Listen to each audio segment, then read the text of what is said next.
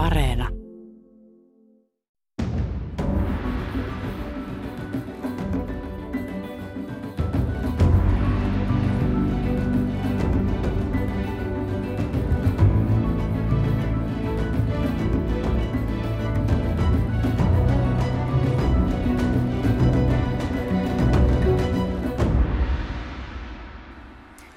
Hyvää torstaista aamupäivää, hyvät asiallisen talouspuheen ystävät ja tervetuloa jälleen Mikä maksaa ohjelman seuraan seuraavaksi vajaaksi tunniksi. Vasta viikko sitten professori Juho Saari tässä ohjelmassa todisti, että suomalainen hyvinvointivaltio on ja pysyy vaikeuksista huolimattakin. No maanantaina sitten totuusministeriömme, eli valtiovarainministeriö julkaisi raportin, jonka mukaan Suomi ei enää olekaan vissiin Pohjoismaakaan. Liekö sitten hyvinvointivaltiokaan? Tämä hupsista ja sillä tavalla. Mutta tänään me kuuntelemme kahta viisasta miestä, tutkailemme kapitalismimme olemusta, ilmastonmuutoksen vaatimuksia, globalisaation kirouksia ja siunauksia ja hahmottelemme sitä, millaisen maailman haluamme koronan jälkeen. Keskustelun pohjana on vasta ilmestynyt kiinnostava kirja, nimeltään ei se vähempää eikä enempää kuin Maailma koronan jälkeen. Se on emerituspiispa Mikko Heikani ja emeritusprofessori Vesa Kanniasen keskustelu- ja kirjavaihtokirja, joka on syntynyt korona-ajan Suomessa. Tervetuloa studioon Mikko Heikka. Kiitos. Ja tervetuloa Vesa Kanniainen. Kiitos. Niin Mikko Heikka, suuri yleisö muistaa sinut varmaan parhaiten ajastasi, jonka toimit Espoon piispana. Pääsit perustamaan uuden hiippakunnan ja toimit ensimmäisenä piispana, mutta tätä, ennen tätäkin kirjaa olet pohdiskellut jo kristinuskon ja kapitalismin suhdetta. Mikä on saanut kirkomiehen kiinnostumaan taloudesta? No, tässä on varmaan ihan, ihan kahdetkin juuret. Mä oon viettänyt lapsuuteni kaupassa. Meidän perheellä oli maalaiskauppa ja maalaiskahvila Torniolaaksossa ja mä oon siellä asiakkaiden jalossa pyörinyt ihan siitä lähtien, kun, kun opin kävelemään. Ja sitten kun opin vähän enemmän, niin toimin sitten myös siellä kaupassa, kaupassa myyjänä – vanhempien apuna. Mutta sitten niin, niin minut tähän teemaan on johdattanut saksalainen sosiologi Max Weber. Mä kävin aikoinaan Helsingin yliopiston kanslerin matka-apurahalla Etelä-Saksassa ja muun muassa Heidelbergissä, jossa Weber aikoinaan vaikutti. Ja sieltä minä sain siis sen näkemyksen, että että kapitalismi on syntynyt kristinuskon piirissä. Ja se on, se on aika niin kuin tosi, tosi mielenkiintoinen väite ja siihen minä olen paneutunut. Ja, ja sitten olin tosi iloinen, kun saimme aikaan dialogin professori Vesa Kanniasen kanssa. Niin Vesa Kanninen, sinä puolestaan teit pitkän rupeaman Helsingin yliopiston kansantaloustieteen professorina, mutta tuot, olet peräti kolminkertainen tohtori. Valtiotieteiden tohtori, sotatieteiden tohtori, kauppatieteiden tohtori. Miksi talousmies halusi väitellä myös sotatieteistä? Tällä on tietty taustansa tällä, tällä ratkaisulla. Suomi on valtio, jolle, jolle tämä turvallisuuskysymys on A ja O. Se on Suomen kannalta tärkein kysymys ja nuoriso käynnisti tämän ohjon, ohjon kampanjan aikanaan, aikanaan ja oli sitä mieltä, että Suomessa voidaan asepalveluksesta luopua. Mä itse ajattelin, että tuota pitäisi vähän katsoa taloustieteen välinein ja, ja aloin tehdä sitä tutkimustyötä. Ja kun se oli siinä edennyt jonkin aikaa, niin tuota, totesin, että tässä on ainekset väitöskirjaksi – Jatkoin sitä työtä, tein siitä tieteellisiä artikkeleita, kuusi kappaletta. Ne on kaikki julkaistu kansainvälisissä aikakausleidissä ja siitähän tuli väitöskirja. Tämä kolmas, kolmas väitöskirja nyt sitten juontaa juurensa siitä, että mua aikanaan kiinnosti hyvin paljon bisnesetiikka, yritysten yhteiskuntavastuun kysymykset – ja, ja, ja tuota, opetin äh, Helsingin yliopistossa tästä kurssin äh, etiikka- ja talouskurssin. Pidin sen 13 vuonna ja sen tuli suorittaneeksi noin äh, tuhat opiskelijaa eri puolilta yliopistoa ja vähän, vähän ulkopuoleltakin. Ja, ja tuota, sitten eläkkeelle jäätyä niin kokosin näistä teemoista laatimani tieteelliset artikkelit väitöskirjaksi ja kävin puolustamassa sitä tuolla Itä-Suomen yliopistossa. Harrastuksena siis väitöskirjojen teko, voiko näin sanoa? Mikko Heikka, mistä tämä teidän kirjeenvaihtokirjanne idea syntyi? No me kävimme Mesa Kanniasen kanssa jo pitkän aikaa keskustelua uskonnon ja talouden suhteesta. Se oli erittäin kiinnostava ja innostava dialogi.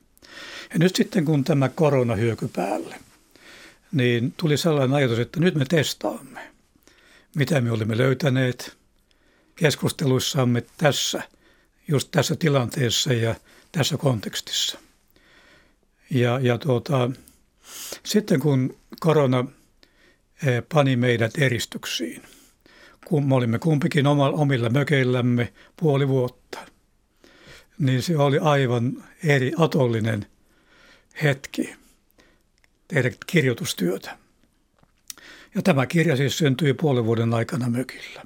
Siellä me kuuntelimme lintujen laulua ja, ja kalastelimme ja, ja, ja harjoitimme pien, pienimuotoista puutarhahoitoa ja, ja, ja tästä se lähti liikkeelle siis ikään kuin kaiken sen testaaminen, mitä me olimme keskustelussa löytäneet. Ja olin, olin todella iloinen, että Vesa lähti tähän mukaan. Niin, oliko helppo houkutella sinut mukaan?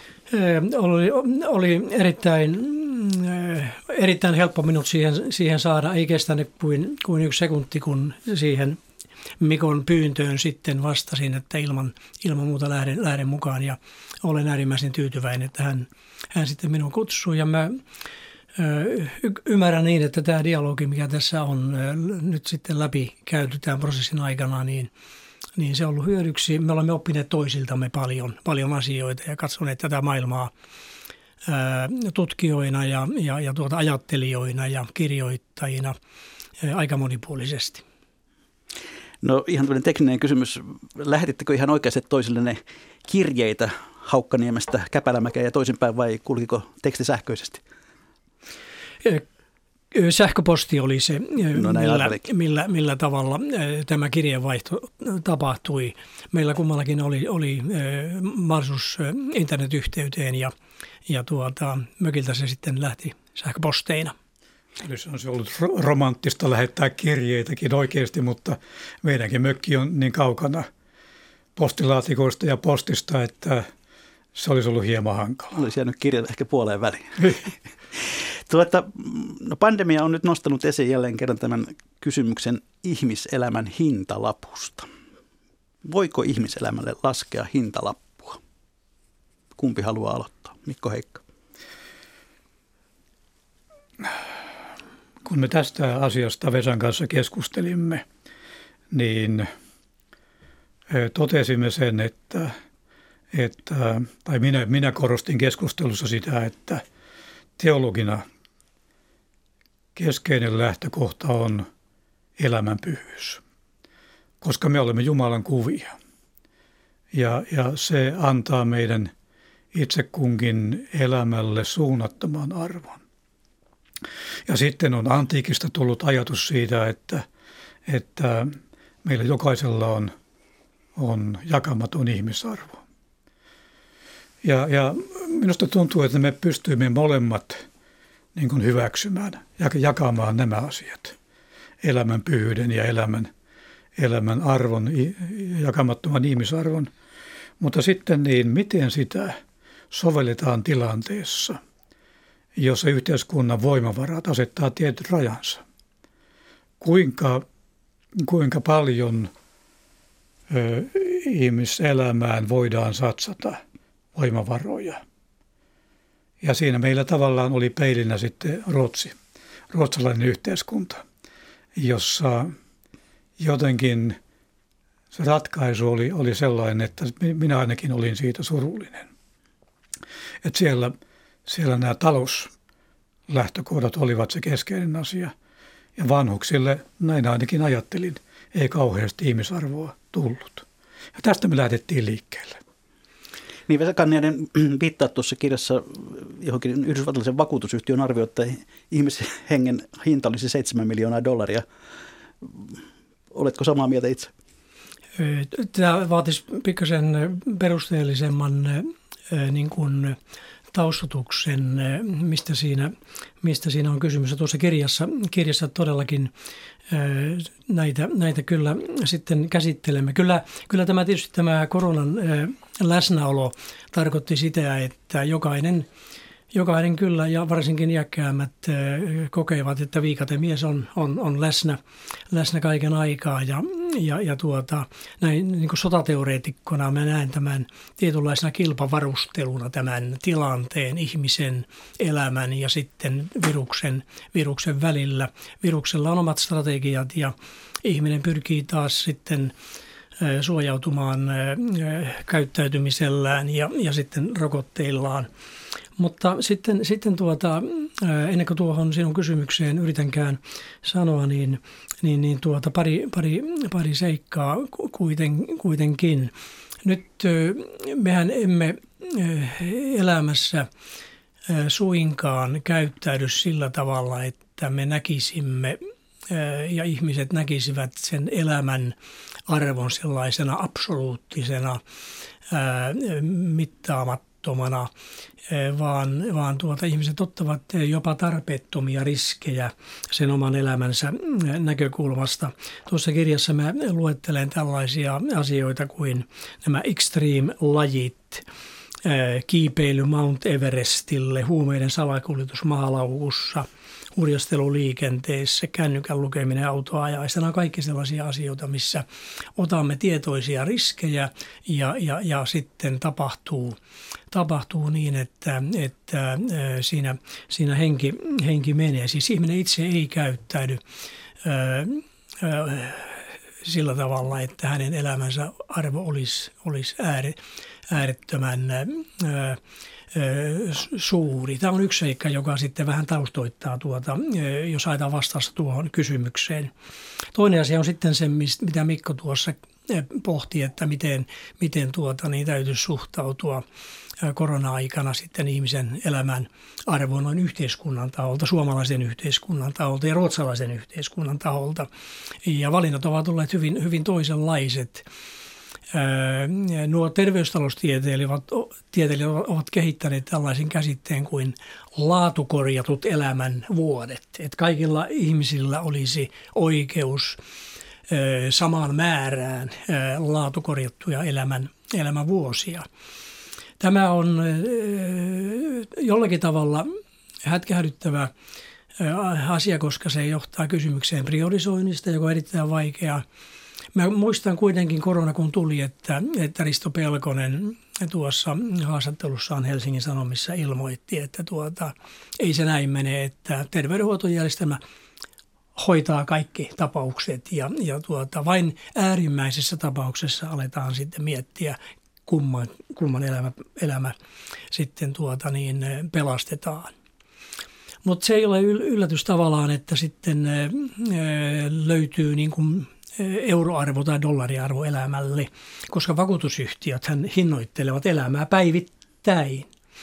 Ja, ja tuota, sieltä se tulee se mm, amerikkalainen arvio, toi 7 miljoonaa dollaria. Suomessa on alan tutkijat päätyneet ehkä vähän, vähän alempiin, mutta kyllä sieltä löytyy, löytyy niin kuin tiukan paikan tullen arvio sille, mikä meidän elämän hintalappu on.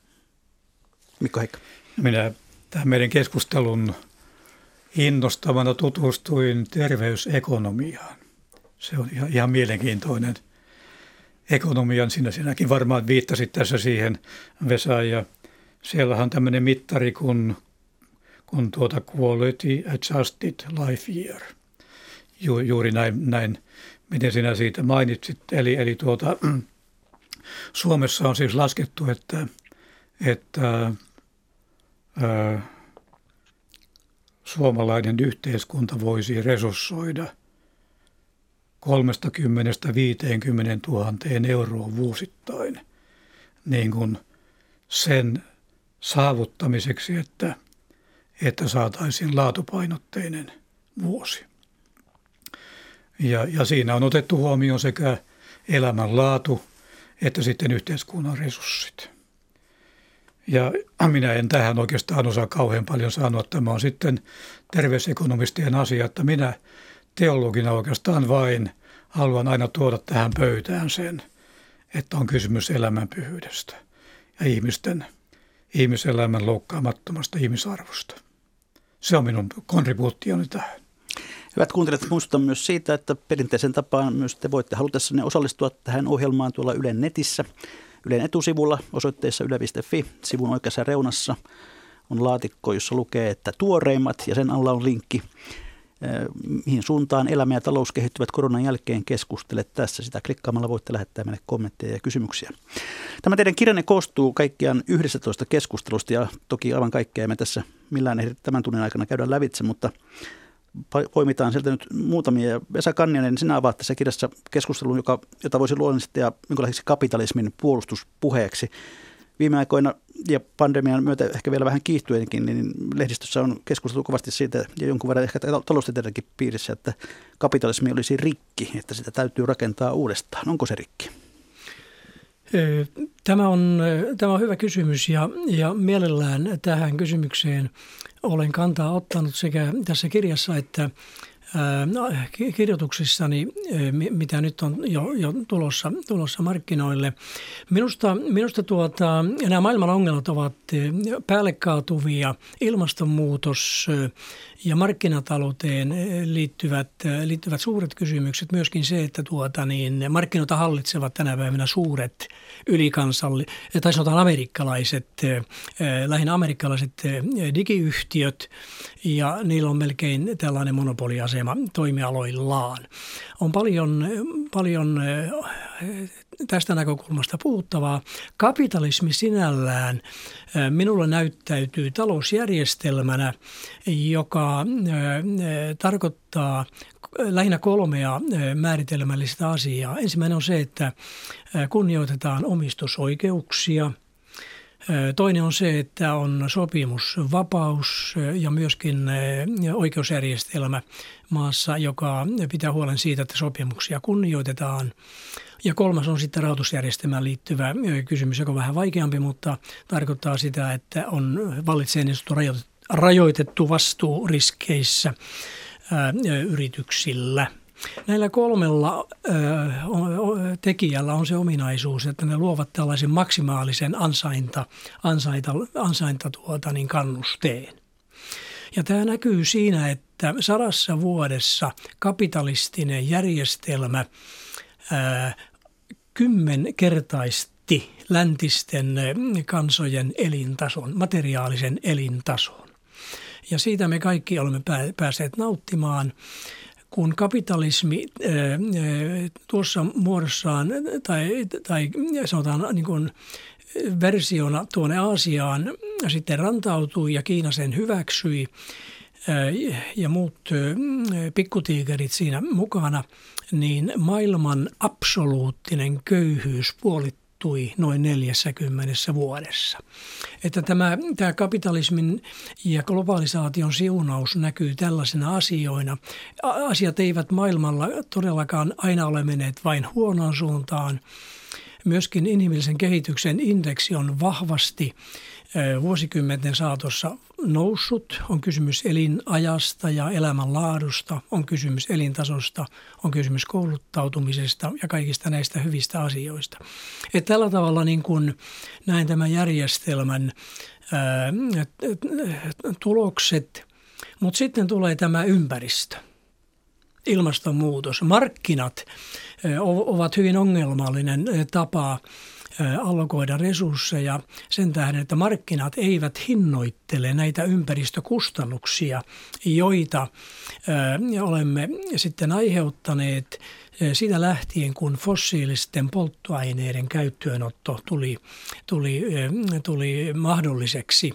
Ja puhutaan toisesta teollisesta vallankumouksesta, joka käynnistyi 1800-luvun loppupuolella ja, ja tuotti nämä, nämä fossiiliset polttoaineet. Niiden seurauksena hiiltä pääsee liikaa ilmakehään ja valtameret saastuu. Tämä on se, tämä on se ongelma. Kapitalismi ei siihen ota kantaa. Markkinat eivät hinnoittele näitä kustannuksia ja tämä on suuri vääryys. Ja, ja se on nyt sitten päättäjien ja poliitikkojen tehtävä hoitaa asiat niin, että tämä järjestelmä, joka tuottaa elintasoa, että se myöskin hinnoittelee nämä ympäristö, ympäristökustannukset. Ja siinä on kaksi, kaksi niin pää, pääasiallista keinoa, millä siihen pitäisi yrittää päästä. Toinen on sitten tämä, niin kuin ekonomistit puhuvat, yleinen hiilivero ja toinen on sitten yleinen päästökauppa. Niin Mikko Hekka, sinä kirjoitat markkinatalouden valtavista vahingoista. Näitäkö sinä juuri tarkoitat, mistä Vesa Kaneinen puhuu?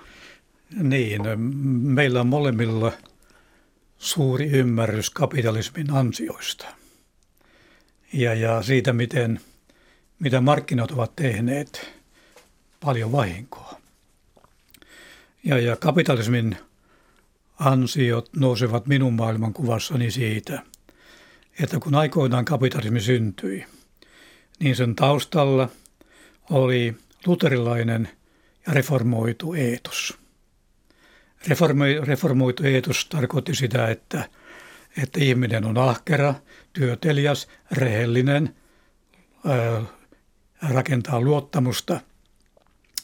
Max Weberhän kuvaa, kuvaa tuota, Amerikan Yhdysvaltojen itärannikon kapitalismin eetosta sanoilla honesty is best policy. Rehellisyys on parasta politiikkaa. Ja, ja tämä kalvinismin eetos on yksi asia taustalla, toinen sitten on luterilainen kutsumusetiikka. Eli Martti Luther sanoi, että, että kun ihminen tekee työtä, hän on Jumalan työtoveri. Nämä antoivat, äh, antoivat tietyllä tavalla niin kuin virikkeet ja lähtökohtia kapitalismille. Mutta sitten niin tämän jälkeen on tullut markkinatalous. Markkinatalous on, rakentuu kysynnän ja tarjonnan ja hintamekanismien varaan. Ja, ja tuota, minä sanoisin, että jos jotakin niin kuin konnaa halutaan tähän näyttämälle tuoda, niin kyllä se on markkinatalous, koska sen seurauksena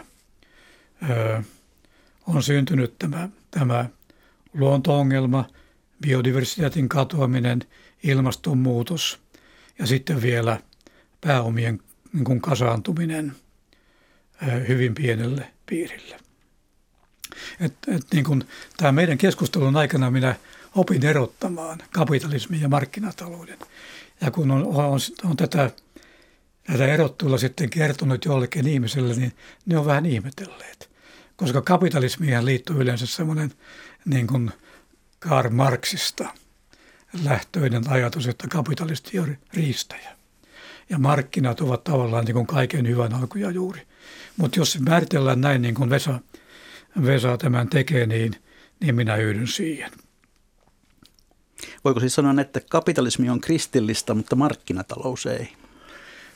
Jossakin määrin tietysti. Siis kapitalismin hyvä puoli on se, että, että se on, se on niin kuin lailla säädettyä. Se on tietyllä tavalla hyvin, hyvin voimakkaasti strukturoitua. Mutta markkinatalous tällä hetkellä on, on, niin kuin, on niin kuin villihevonen, joka vetää meitä kurakosta toiseen. Ja meidän täytyy koko ajan pitää niin kuin kärryn reunosta kiinni että me putoa. Vesa Joo, tässä on, tässä on hyviä, hyviä tuota, aineksia, aineksia keskustelulle ja, ja, ja, ja näitä olemme, olemme pohtineet. Itse voisin sen verran konkretisoida vielä tätä, tätä, tätä problematiikkaa, problematiikkaa, että miksi markkinat näyttäytyvät konnana – ja, ja, ja tuota, mm, se tulee juuri tästä omistusoikeuskysymyksestä. Jos me katsotaan ilmastoa, katsotaan valtameriä, nämä ovat sellaisia resursseja tässä meidän ihmisen äh, hallitsemalla maapallolla, että äh, ne ovat kaikkien yhteisomistuksessa – niiden omistusoikeuksia ei ole sen kummemmin määritelty. Ja, ja tuota, taloustieteessä on tämä identifioitu sellaiseksi käsitteeksi kuin yhteishyödykkeiden tragedia. Yhteishyödykkeiden tragedia tarkoittaa tällaisten yhdessä omistettujen resurssien liikakäyttöä. Ja siihen ihminen, ihminen syyllistyy ja tämä on se kaiken ongelman niin kuin alku näin konkreettisesti esitettynä. Ja, ja, ja, ja tuota, on valitettavaa, että ilmastonmuutoskeskustelussa tämä näkökohta ei niin kuin näillä näillä sanoilla ja näillä ajatuksilla ilmaistuna tulee, tulee sitten, sitten esiin, koska tämä myöskin antaa välineet meille ää, niin kuin, tehdä asioita ää, tässä maailmassa paremmin. Eli tästä seuraa tästä ongelmasta se, että se mitä me kuluttajina saamme markkinoilta, me saamme ne liian halvalla. Niissä ei ole hinnoiteltu niitä kustannuksia, joita tuotanto aiheuttaa ympäristölle, ilmastolle, meidän valtamerille. Ja kun nämä kustannukset hinnoitellaan, niin, niin tuota, silloin kuluttajat joutuvat sen tosiasian eteen, että että he joutuvat kysymään, että ovatko nämä hyödykkeet meille, meille tarpeellisia. Mikko Hikka. Minä jatkaisin vielä tuohon, että minulle on ollut niin kuin hieno kokemus se, että kun olen tutkinut Lutteria ja Kalvaania, niin he vastustivat nimenomaan tätä yhteismaan hyötykäyttöä ja korostivat yksityisomistusta. Että oikeastaan siis yksityisomistus nousee reformaatiosta. Ja, ja Mart, Martin Luther ei yhtään, yhtään tykännyt siitä, että, että ennen hänen aikaansa – katolisessa kirkossa korostettiin yhteisomistusta. Hän kritisoi sitä ja hän pyrki siihen, että Sano sanoi, että, että yksityisomistus, se on hyödyllistä yhteiskunnalle, se on hyödyllistä perheille, se on hyödyllistä kaikille. Ja tavallaan tämä, tämä, niin kuin tämä yhteismaa kritiikki, niin sehän nousee reformaatiosta. No mitä arvelet, mitä Martti Luther sanoisi nykyisestä markkinataloudesta? Minä luulisin, että hän sanoi, että, että tuota hyvä, idea, hyvä idea, mutta porukka pilasi. Eli eh, kyllä, kyllä se ajatus siitä, että, että tuota ihminen on Jumalan työtoveri taloudessa, niin se on hänen kuningasajatuksensa. Ja periaatteessahan markkinataloudessa se, se toteutuu. Ihminen tekee ahkerasti ja hyvin työtänsä – ja, ja rakentaa yhteiskuntaa ja kyllähän markkinat ovat saaneet valta valtavan paljon hyvää aikaan. Siis juuri se, mitä Vesa mainitsi, tämä YK on tuhatvuotistavoitteiden toteutuminen, se on ollut valtava saavutus. Mutta toisaalta sitten varjopuolia on, niin kuin, niin kuin tuota nämä kysymys luonnosta ja pääomien, pääomien kasautumisesta. Onko nyt sitten kapitalismi vai markkinatalous, joka on rakentunut niin, että me tarvitsemme koko ajan yhä lisää, me tarvitsemme talouskasvua ylläpitääksemme elintasoamme. Saan väärä välein tällaista postia kuuntelijoita, jotka ihmettelee sitä, että eikö tämä jo riitä, miksi pitää olla vielä lisää kasvua. Ja viitataan siihen, että rajallisten resurssien maailmassa ei voi olla rajattomasti kasvua. Vesa Kanenen, mitä tähän vastaat? Useinhan sanotaan näin, että hänkin ei ymmärrä sitä, että rajallisten resurssien maailmassa ei voi olla rajattomasti kasvua, niin hän on joko idiotti tai ekonomisti. Mä vastasin tähän näin, että tämä kasvun tavoite ja pyrkimys siihen, että tuottavuutta nostetaan ja yhä enemmän tuotetaan, niin kyllä se tulee ihmisestä. Kyllä se tulee meistä kuluttajista. Ne, ovat, ne tarpeet ovat ovat tuota niin, ihmisellä kuitenkin rajattomat. Ja, ja maailmahan on täynnä ihmisiä, jotka vielä eivät ole niin kuin tässä suhteessa lähelläkään sitä kulutustasoa, mitä, mitä lännessä on jo, jo pitkään, pitkään oltu. Että kyllä se niin kuin sieltä, sieltä tulee. Sitten toinen asia, tämä kasvun, kasvun, kasvun niin kuin ajatus se ei välttämättä tarvitse tietysti tarkoittaa sitä, että lisää, lisää tavaraa. Kasvua voi olla myöskin se, että millä tavalla, millä tavalla kehitetään ihmisten hyvinvointia laajemmin, palveluita. Ja, ja tuota, nyt kun tuossa mainitsin hiiliveron ja sen, että tällä vero, veropolitiikalla täytyisi pystyä korjaamaan nämä markkinahinnat vastaamaan tuotantokustannuksia, niin, niin tuota, kaikki se verotuksen tuotto, mikä olisi saatavilla, niin tarkoitushan on se, että se voidaan sitten kanavoida uusien teknologian kehittämiseen.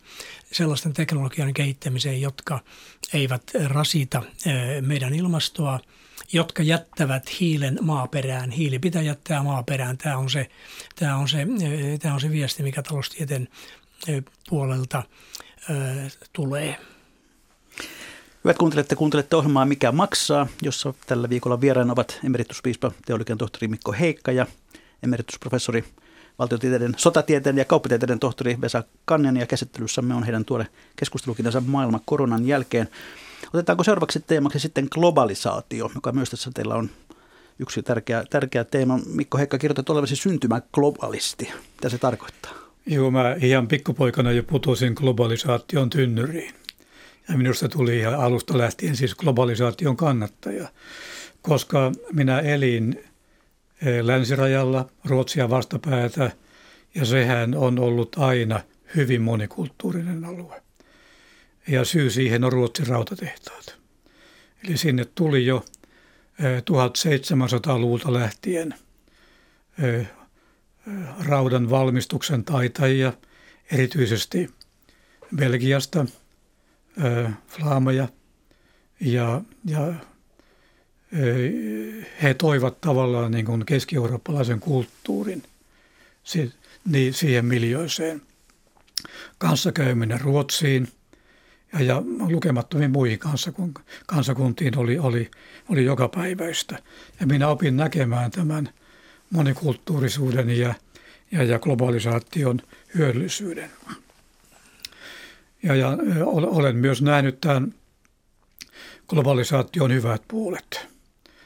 Juuri, juuri se ajatus siitä, että, että erikoistuminen ja työnjako, se tuottaa, tuottaa pitkässä juoksussa hyvin, hyvin paljon hyötyä koko ihmiskunnalle. Viiniä kannattaa viljellä Italiassa – lampaita kannattaa, kasvattaa, kannattaa kasvattaa Englannissa. Se on siis järkevää työnjakoa. Ja tämä on vienyt eteenpäin ihmiskuntaa hyvin paljon, mutta sitten nyt, nyt me olemme sitten tulleet, tulleet siihen tila, tilanteeseen, että, että globalisaatio on kääntymässä itseänsä vasten. Miten? Pandemia on yksi esimerkki vai No pandemia on yksi esimerkki, mutta, mutta juuri tämä erikoistuminen ja työnjako on saanut aikaan sen, että työpaikat – ovat siirtyneet täältä Euroopan teollista maista Aasiaan ja Afrikkaan tällä hetkellä yhä enemmän. Ja, ja lännen ö, keskiluokka on joutunut kärsimään. Ja, ja se on synnyttänyt sitten, sitten poliittista epävakautta, joka nyt sitten on realisoitunut näissä levottomuuksissa, joita on nähty Yhdysvalloissa ja enemmän, enemmän myös Euroopassa. No Vesa Kanninen, sinä puolestasi kirjoitat, että maailma tarvitsee uutta globaalia talousjärjestelmää. Millainen sen tulisi olla? Joo, tässä on näitä kysymyksiä nyt nostettu ja täältä se, täältä se vastaus löytyy. Voisin kuitenkin sanoa sen verran tuosta omasta taustastani ja, ja suhteistani globalisaatio samalla tavalla se on syntynyt elämänkokemuksen kautta. Mulla oli mahdollisuus siirtyä vuodeksi opiskelemaan London School of Economicsin Lontooseen taloustieteitä. Ja se oli erittäin monikansallinen yhteisö, tämä opiskelijayhteisö. Siellä syntyi paljon ystävyyssuhteita ja edelleenkin niistä, niistä eräs, on, eräs on voimassa. Ja, ja tuota, sen jälkeen väiteltyään niin minulla oli mahdollisuus myöskin siirtyä Yhdysvaltoihin kahteen yliopistoon opettamaan taloustieteitä. Muistelen, että eräällä kurssilla siellä oli opiskelijoita seitsemästä eri valtiosta ympäri maailmaa Siellä muun muassa oli Saudi-Arabiasta kaksi opiskelijaa ja he eivät tienneet, mitä tarkoittaa työttömyys. Heille piti erikseen selittää, mitä tällainen käsite, käsite sitten tarkoittaa. Mutta tällä tavalla tuo akateeminen kokemus on tällaisen globaalin vaikutuksen minuun, minun jättänyt ja, ja tiedemiehenä olen ilmeisesti osallistunut ainakin, ainakin sataan tieteelliseen konferenssiin 50 vuoden tutkijan uran, uran aikana eri puolilla maailmaa. Ja, ja, ja tuota, tämä tiedeyhteisö on hyvin globaali, globaali yhteisö. Parhaimmillaan globalisaatio ei ole pelkästään sitten tavarakauppaa ja, ja, ja työpaikkoja, vaan se on myöskin sitä, että että ihmiset tapaavat toisiaan eri puolilla maailmaa, oppivat toisiltaan ja, ja, ja tuota, arvostavat, arvostavat toisiaan. Ja, ja tuota, tällä tavalla tämä henkinen puoli on tässä, tässä hyvin tärkeä. Siinä vaiheessa sitten niin kuin talouspuolelta, kun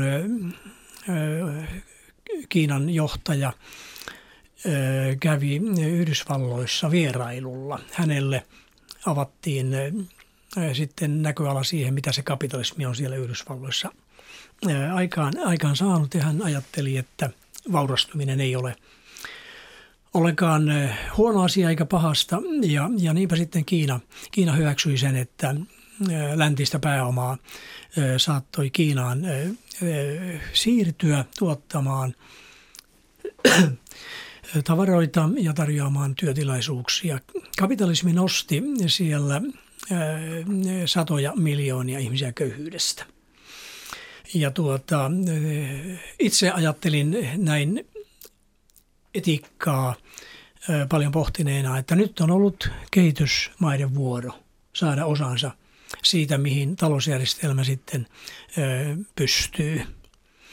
Mutta ei siinä sitten kaikki. Ja siinä kävi niin kuin Mikko tuossa äsken kuvasi, että työpaikat sitten siirtyivät sinne koko teollisuudessa ja, ja tuota, lännessä palkkojen muodostus ja kasvuodotukset pysähtyivät. Unelma siitä, että keskiluokka vaurastuu, se katosi.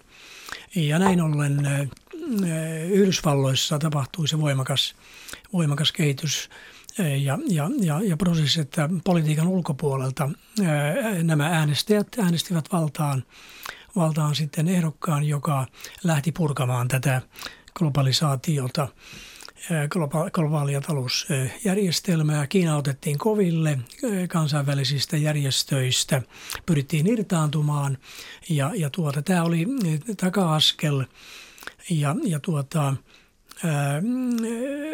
Euroopassa on myöskin samantyyppistä kehitystä nähtävissä. Tosin Eurooppa on tietysti ongelmineen sillä tavalla erilainen kuin Yhdysvallat, että Euroopan väestö ikääntyy ja vanhenee. Eurooppa on Japanin tiellä ja, ja tämä, tämä sitten näkyy Euroopan sisäisenä poliittisena levottomuutena. Mutta se uusi globaali talousjärjestys, millainen sen tulisi olla? Se oli kysymys. Tässä alkukeskustelussa olemme puhuneet jonkin verran tästä ilmastonmuutoksesta ja, ja, ja tuota, ihmisen luontosuhteesta ja sen häiritymisestä. Tämä asia täytyy saada kuntoon. Tämä, tämä, tämä niin kuin, nämä ympäristökysymykset on yksi osa sitä. Toinen, mikä täytyy saada kuntoon, on tämä, tämä niin kuin suurvaltojen keskinäiset suhteet. Ja, ja nyt tässä on selvästi nähtävillä se, että Kiina on saanut vauhtia siitä, mitä, mitä läntinen pääoma käynnisti siellä. Ja Kiinahan täyttää, Kiinan nykyinen hallinto täyttää 100 vuotta vuonna 2049. Siihen mennessä Kiina tavoittelee aivan selvästi johtoasemaa maailmassa sekä taloudellisesti että poliittisesti. Ja, ja, ja tuota, Kiinan intressit täytyisi nyt ymmärtää. Tämä on erittäin vaikea, vaikea kysymys ja tästä seuraa paljon strategisia intressiristiriitoja ja sitten siinä on vielä Venäjä kolmantena pelaajana pelaajana mukana. Ja kolmas suuri asia, joka täytyy saada, saada hallintaan, on Afrikka. Kaikkialla muualla maailmassa väestön kasvu on pysähtynyt, mutta Afrikassa ei. Perhekoot pienenevät, lasten, lasten, lapsiluku pienenee ja, ja jopa Kiinan väestö tulee vähenemään rajusti tulevien vuosikymmenten aikana, mutta Afrikka on tässä poikkeus. Ja tämä Afrikan väestön kasvu on vakava ongelma ja Afrikan talous on myöskin se kolmas, joka tässä täytyisi saada liikkeelle. Se ei tapahdu kehitysavulla, vaan se tapahtuu taloudellisten mekanismien kautta. Otetaan seuraavaksi sitten käsittelyyn tie kohti aineetonta kapitalismia. Mikko Heikka, arvostat kapitalismia ja sen tuomaa, luomaa aineellista maailmaa, näin kirjoitat, mutta että hengenmiehenä sinua myöskin miellyttää kapitalismin kyky muuttua ja näet kapitalismin olemassa, olevan astuvassa ikään kuin uuteen vaiheeseen, aineettomaan vaiheeseen. Millaista on aineeton kapitalismi? Tällä hetkellä Yhdysvalloissa yritysten markkina-arvosta – 60-90 prosenttiin syntyy aineettomasta pääomasta. Siis me, me olemme aivan, aivan tuota, niin kuin valtavan muutoksen keskellä. Me, me yleensä ajatellaan, että talous on betonia, terästä, autoja, lentokoneita, asfalttia ja niin edelleen. Mutta nyt on siis niin kuin talouden aineettomat elementit nousemassa pinnalle. Yhdysvalloissa tästä käytetään nimitystä intangible economy. E, se tulee sanasta tangere, koskettaa. Se on jotakin, mitä me emme voi koskettaa. Se on näkymätöntä. Ja siitä on tulossa uusi talouden narratiivi. Minä luulen, että me emme ehkä vielä Suomessa ole – ole tuota, tätä, tätä hyvin, hyvin pitkälle oivaltaneet. Yksi esimerkki, mitä on, mitä aineeton kapitalismi on. Otetaan esimerkki Stanstedin lentokenttä. Se on asfalttia, se on metallia, se on komposiitteja. Se mutta on se, lontolainen lentokenttä. Niin, Joo. Lontoosta niin. Olimme varmaan jokainen sinne, sinne joskus laskeutuneet, niin nämä elementit, nämä materiaaliset elementit eivät ole se kysymys, vaan kaikki muut. Sopimukset, turvallisuus, tietokoneoperaatiot, datat, patentit, maine ja niin edelleen. Nämä niin kuin muodostaa sen lentokentän kaikkein oleellisimman markkina-arvon. Ja, ja tuota, nyt me olemme siis menossa aineettoman kapitalismiin, jolla on tietynlaisia piirteitä.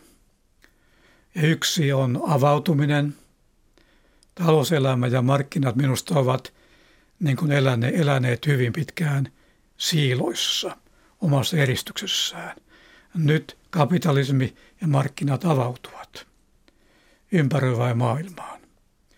Ja sitten toinen asia on dialogi he avautuvat keskusteluun. Enää he eivät ole kaikki voipia, vaan he tarvitsevat myös muita yhteiskunnan osa-alueita.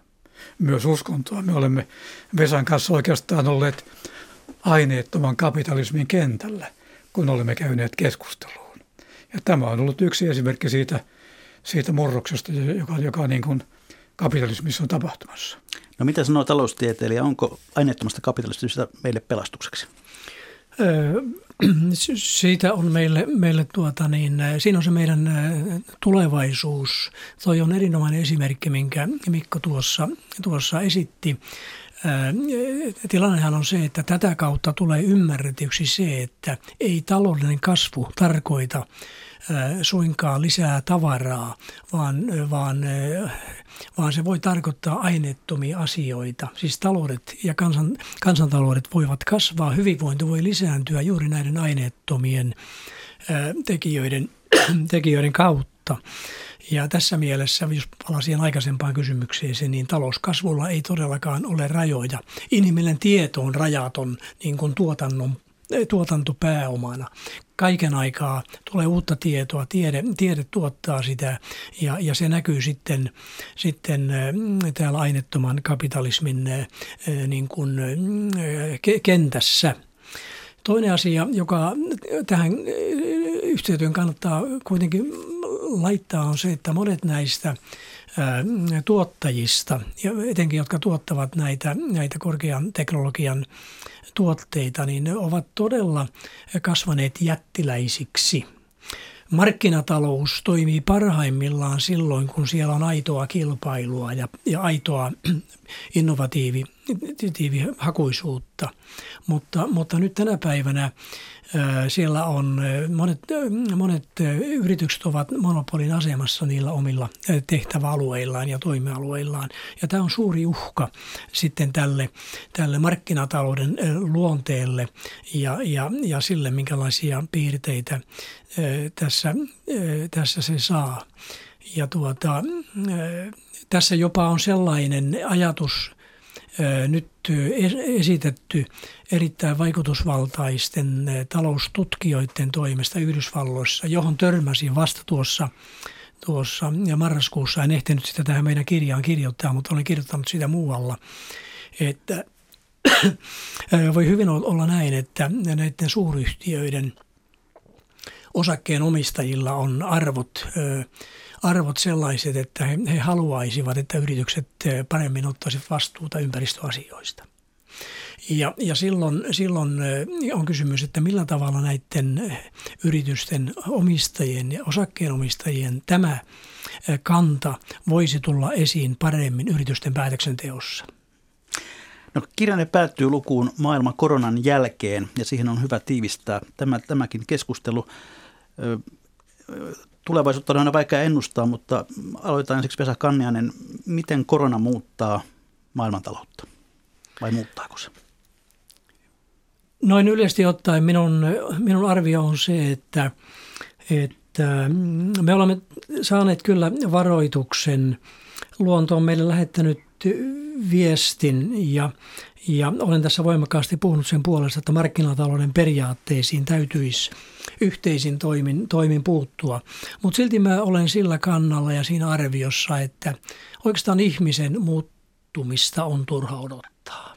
Ihminen on sellainen, kun se on rakentunut ja, ja tällaiset niin kuin puheet asennemuutoksesta ja, ja, ja, ja sellaisesta, ne ovat vähän niin kuin ilmaan heitettyjä ajatuksia kun tämä korona saadaan hallintaan ja elämä palaa, niin on mahdollista, että se palaa aika pitkälle ehkä saman luonteiseksi kuin mihin olimme tottuneet ennen, ennen koronaa. Tässä voi jopa tapahtua sellainen kasvusysäys, kun kaikki pääsee valloilleen.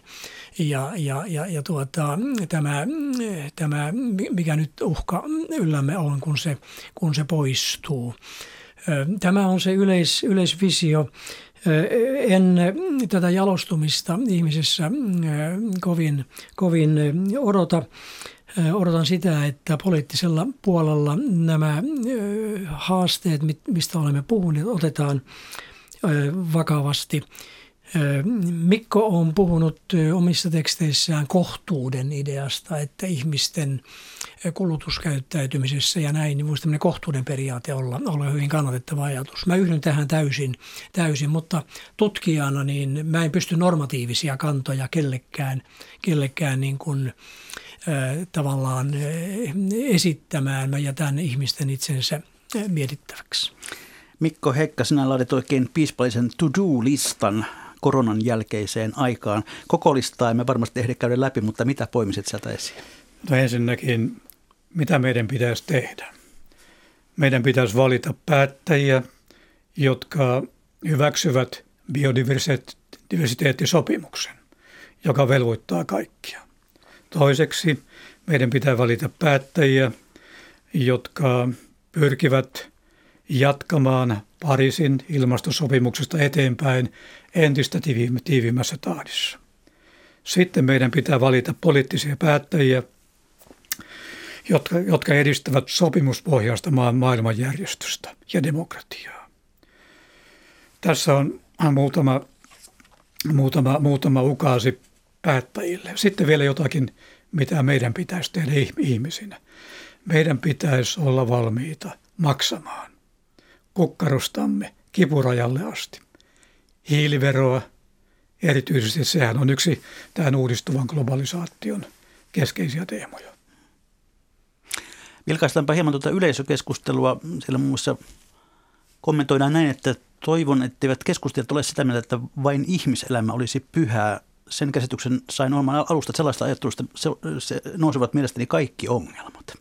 No tuohon, tuohon minä kyllä mielelläni yhdyn, että, että ihminen hän on osa luomakunnan kokonaisuutta. Jos teologina tässä saa puhua jotakin, sanoa jotakin, niin koko luomakunta on Jumalan luoma ihan, ihan pienimmistä partikkeleista lähtien. Kaikki on pyhää. Sitten täällä kommentoidaan myöskin, että kasvu on rajatonta, sillä maailma ei ole läheskään valmis eikä valmistu ikinä ja raaka-aineitakin riittää, kun niitä vaan etsitään. Riittääkö? Raaka-aineita riittää ja sitten kun ne alkaa vähentyä, niin sitten se näkyy hinnassa.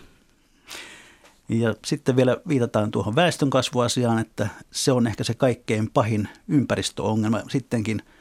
Onko näin? Vesaka. Tässä on tietynlainen väärinkäsitys. Okei, meitä on 7,7 miljardia ja meillä on ilmasto-ongelma, mutta vaikka maailman väestömäärä olisi puolta pienempi, meillä edelleen olisi ilmastoin, ilmasto-ongelma siitä syystä, jonka olen tuossa aikaisemmin selostanut. Meillä olisi, meillä olisi yhteisomistuksen tragedia, luonnon, luonnon väärinkäyttö ja, ja, ja, tuota, ja ylikäyttö ja ylitehokas kapitalismi ja markkinat hoitavat asiat niin, että edelleen tämä tämä, tämä ympäristö nousee, nousee ongelmaksi. Että näin, näin haluaisin tämän asian oikaista. Ja tämä lähdys kertoo, hyvät kuuntelijat, että olemme jälleen siinä kohtaa lähetystä, että olisi viikon legendaaristen talousvinkkien ja talousviisauksien aika. Niitä voi lähettää minulle sähköpostilla juho-väliviiva pekka.rantala.yle.fi tai perinteisessä postissa osoitteella postilokero 79 3024 Yleisradio. Joskus on sellaista postia, jossa minua puhutellaan Hei Juho väliviiva Pekka ilmeisesti juuri tähän, tähän viitatte. Mutta Mikko Heikka, millainen olisi sinun viikon talousvinkkisi tai viisautasi, jonka haluaisit jakaa no minun viikon talousvinkki liittyy kiertotalouteen. Minä olen siihen ihastunut. Kiertotaloudessahan on seuraavat faktat. Tuotteita valmistetaan kestämään pitkiä aikoja. Tuotteiden pitää olla korjattavia, tuotteiden pitää olla uudistettavia – pitkäjänteisiä ja sitten ne, ne on saatava kiertoon. Ja tässä mielessä yhden, yhden kokemuksen ja idean haluaisin välittää. Meillä on hyvä ompelija. Ystävämme, joka tekee meidän vanhoista vaatteista aina uutta ja uutta. Minä toivoisin, että me nostaisimme käsityöläiset arvoon arvaamattomaan ompelijat, suutarit ja näin edistäisimme kiertotaloutta. Vesa Kannen. Minä haluaisin sanoa, että näiden suurten ongelmien puitteissa, mistä olemme keskustelleet, niin on hyvä muistaa se oppi, että jokaiseen ongelmaan on ratkaisu. Ja me tulemme ihmiskuntana tämän ongelman, tämän korona-ongelman selättämään ja, ja, ja, ja varmaankin palaamaan maailmaan, jossa voimme elää – vapaammin. Jos taloutta tähän loppuun sen verran sanoisi, niin katsoisin pörssikursseja ja niiden iloinen kulku tuonne ylöspäin viittaa siihen, että ne pörssikurssit odottavat sellaista, sellaista kasvupyrähdystä siinä vaiheessa, kun kun tilanne tällä, tällä koronarintamalla on, on, on parempi. Ja mä tietysti toivoisin, että ihmiset jaksaisivat sinne asti odottaa. Ja sitten voisimme kokoontua jälleen Rautatien torille kaikki yhdessä juhlimaan ja pitämään hauskaa. Kiitos ja yleisövinkkimme on poimittu viikon takaisesta ohjelmamme keskustelupalsalta, josta Mummu Kangasalta kirjoitti näin. Hyvinvoinnin rakentaminen rakentuu lähipiirissä ja laajenee yllättäen. Kohtaat ihmisen bussipysäkillä, kadulla, kaupassa, pienellä hyvällä huomiolla. Muinoin ensimmäisen työpaikan löytyminen oli melko helppoa, mikä tietenkin oli kaiken perusta, mutta nyt eläkkeellä tämä pienten kohtaamisten kautta hyvää mieltä jakaen to- toimii oikein hyvin sekä nuorille että vanhoille. Kiitoksia Mikko Heikka, kiitoksia Vesa Kanniainen, kiitoksia hyvät kuuntelijat. Mikä maksaa, sitä me ihmettelemme jälleen viikon kuluttua.